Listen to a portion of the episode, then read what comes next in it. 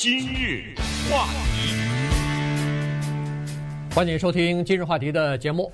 在前段时间呢，这个拜登总统提出来说啊，呃，要给一些有学生贷款的人减免他们的学生贷款，嗯，一万元。好，那这个事情呢，呃，在美国引起了挺大的反响。呃，原因就是说，呃，很多人当然支持哈，因为很多人上大学的时候确实呃借了钱了。而且呢，这个对他们的这个呃刚踏上社会的人生呢是会有影响的。你比如工作的时候，呃背了一大堆的这个学生贷款的债务，所以呢，这个如果能减免一点的话，当然是有好处的。但是呢，人们对这个减免的公平性来说呢，也是有争议的哈。因为有很多人呢，他是不需要政府帮助，本身自己是可以克服的，呃，那么可以支付的。不管是家庭的收入也好，自己就业以后的收入也好，但是呢，这里头呃人人都减免的话，可能是有一个公平性的问题。所以现在呢，人们提出来说，呃，这个更需要解决的问题呢，是叫做医疗方面的这个债务啊，因为相比之下呀。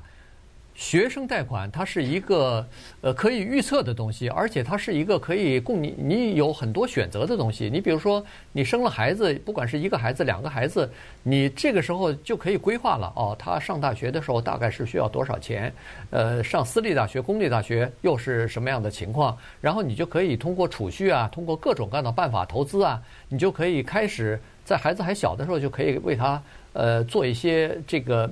提前做一些准备哈。那么到了大学以后呢，呃，学校里头也有各种各样的什么 work study 啊，什么 financial aid 啊，各种各样的财务方面的补贴啊，呃，勤工俭学啊，这些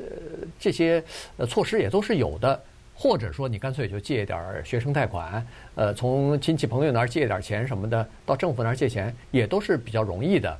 可是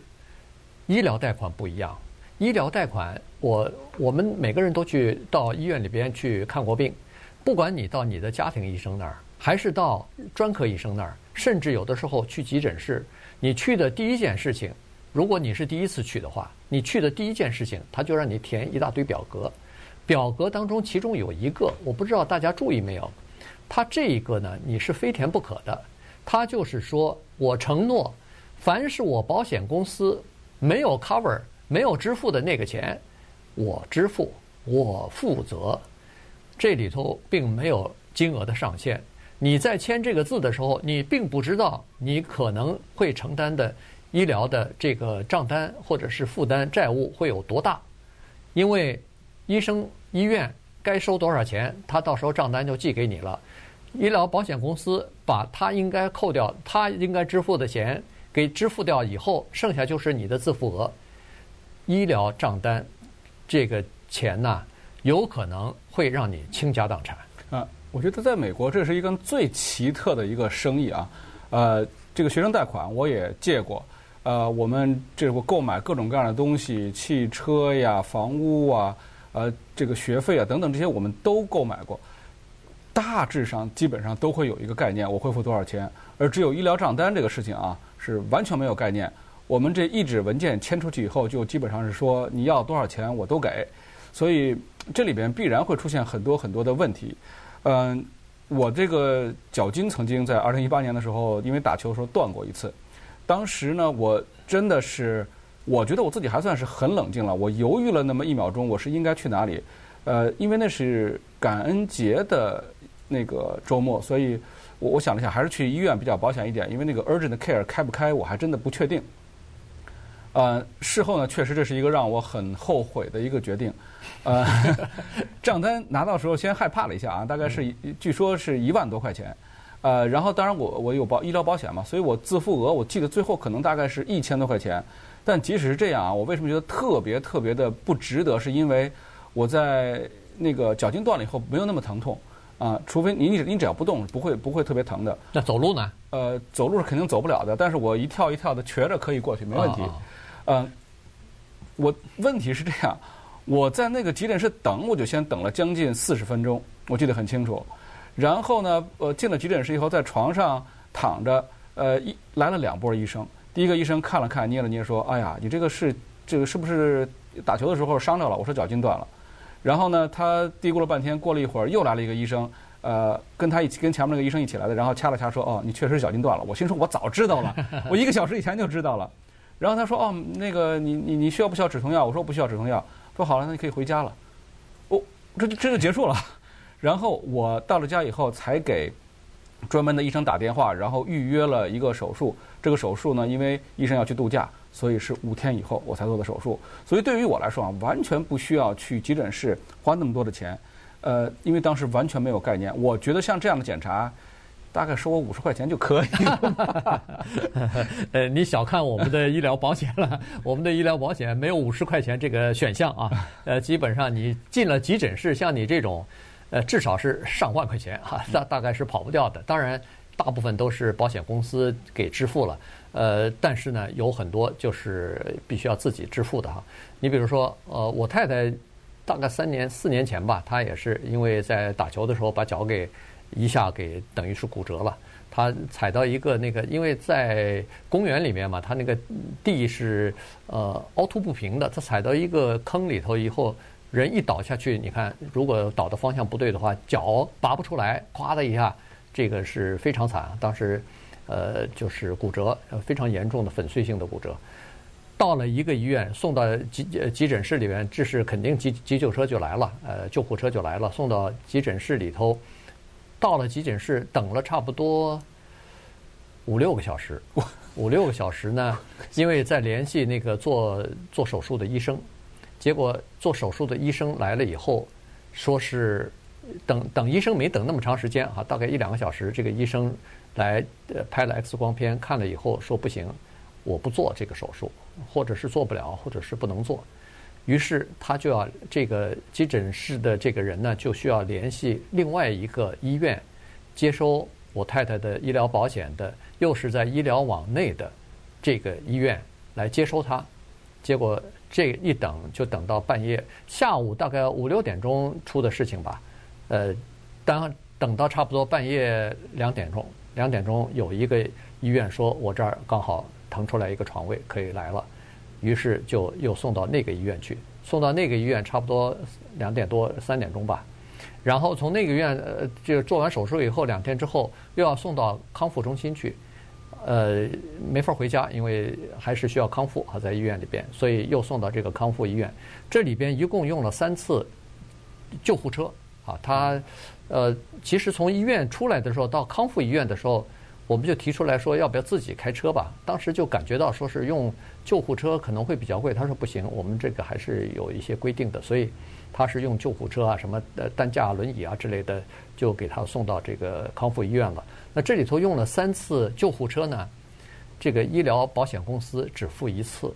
所以剩下的那两次呢，账单就寄到家里来了。一次是呃，第二次是好像一千九百多块钱，将近三呃两千块钱吧，呃。送到这个康复中心的那个账单呢，我记得是大概一千八啊，所以呢，光是这两次还没算其他的费用，光是救护车这两次费用，差不多加起来就是三千八百块钱啊，所以呢，这个是保险公司不付的，呃，是你的自付额，所以你可以想象，实际上，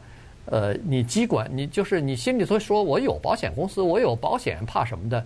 我告诉你，真的很怕，原因是有很多东西。它是不付或者只付一部分，那很多部分部分呢？你在买保险的时候，你是不知道的，你不知道它哪些东西是完全付的，哪些是不付。你问的时候，他说保险，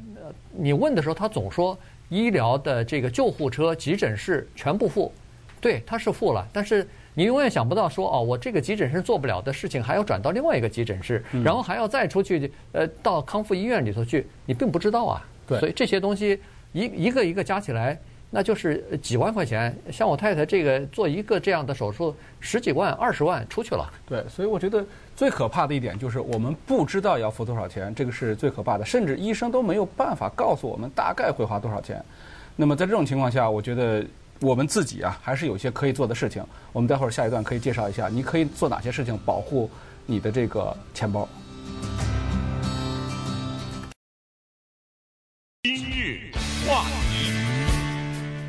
欢迎您继续收听今日话题的节目啊！今天跟大家来聊的呢是医疗账单的事情。呃，医疗账单呢，在美国是非常普遍的一个事情哈，每个人几乎都会遇到，尤其是年纪越长呢，呃，跟这个医生、医院打交道的机会就越多啊。那么医疗账单刚好是在你支付能力最差的时候，呃，这个出现的最频繁，所以呢，这个是每个人都要关心的事情。根据现在统计结果呢，在美国差不多有一亿人是有医疗的。呃，医疗保险账单的啊，医疗保险债务的，应该这么说。那么这里头问题就比较大了哈，有百分之十八的人是说他们的医疗债务。他们这辈子还不完啊，已经到了这种程度。当然，有些人必须就要把自己的什么呃住家、什么房子都要卖掉来还这个医疗的债务哈。然后呢，有七分之一的人，差不多有七分之一是百分之十三、十四这样的人呢，是说他们因为欠了医生或者是医院的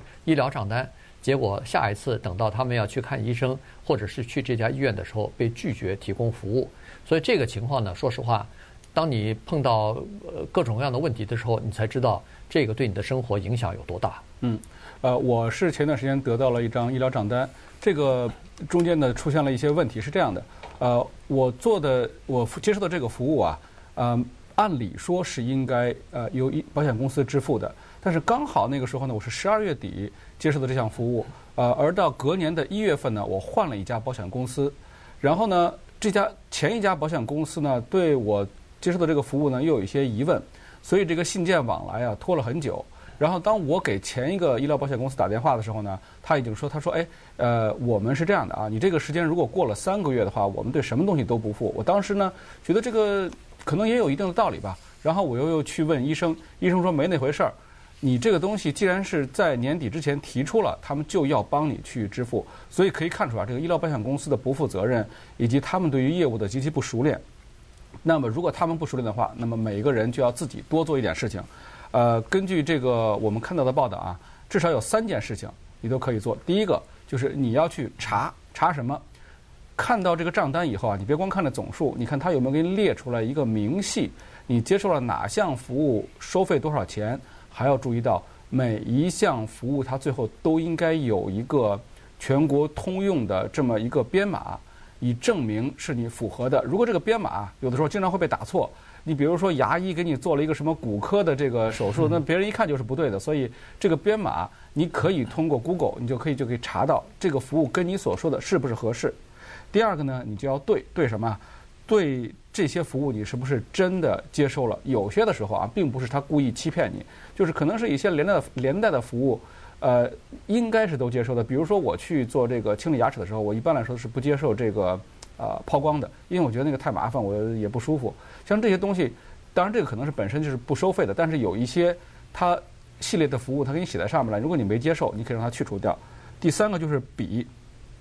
如果你啊，就像刚才高晶说的，他太太碰到这种情况，那么如果接受的这个手术的价格特别特别高的话，你可以环比一下。其他的医生的平均一个收费，这个在 Google 上面也可以查到。那么如果收费过高的话，你也可以跟他去，呃，去沟通。那么还有就是我们华人可能有时候觉得，哎，我这语言不是不是特别好，那我怎么办？呃，你放心，呃，放心，所有这种地方你都可以要求免费的这个呃语言翻译。对，呃，在今年一月份的时候呢，国会通过一个 No Surprises Act 啊，就是没有无意外或者说无。应不不应该，我就我不会造成什么意外的这种天价账单，哎，对，天价账单啊，无天价账单，呃，就是说很多东西你提供服务的东西，呃，不能出现一个你所想不到的，让你吓出心脏病的这种账单来啊。所以呢，你看到这个账单来了以后，有，它一定让你这个吓出一身冷汗的，它一定有一些金额，有一些收费是超出你的。这个想象的这个范围的，那这些账单呢，这个几个服务呢，你就必须要仔细的要这个等于是要核对一下，因为呃医疗机构出错的可能性还是比较大的啊，他有的时候打错字了，有的时候呃不该收你费的，他先收了你的费再说啊，所以他说我从保险公司那收不到的所有的钱我都加到你的身上，实际上有的时候是不对的哈，所以你可以质问他，而且专家告诉我们一个话，就是说。永远不要付第一张账单，第一张账单来你就先不要付啊，先让它沉淀一段时间，然后后来呢，他会逐渐的再寄第二张账单，然后明细也会寄来。那个时候你再对比一下，你比如说像我的这个刚才说的我太太的那个呃救护车的那个账单就来了好几次，后来是讨账公司啊要账公司来账单了，最后呢我就跟他们我就打电话给他们了，我就说我可以支付这个账单，但是可不可以便宜点儿？我付一半儿，他马上说可以。我就把所有的呃呃 red 就是这个 record 全部就等于是抹掉了。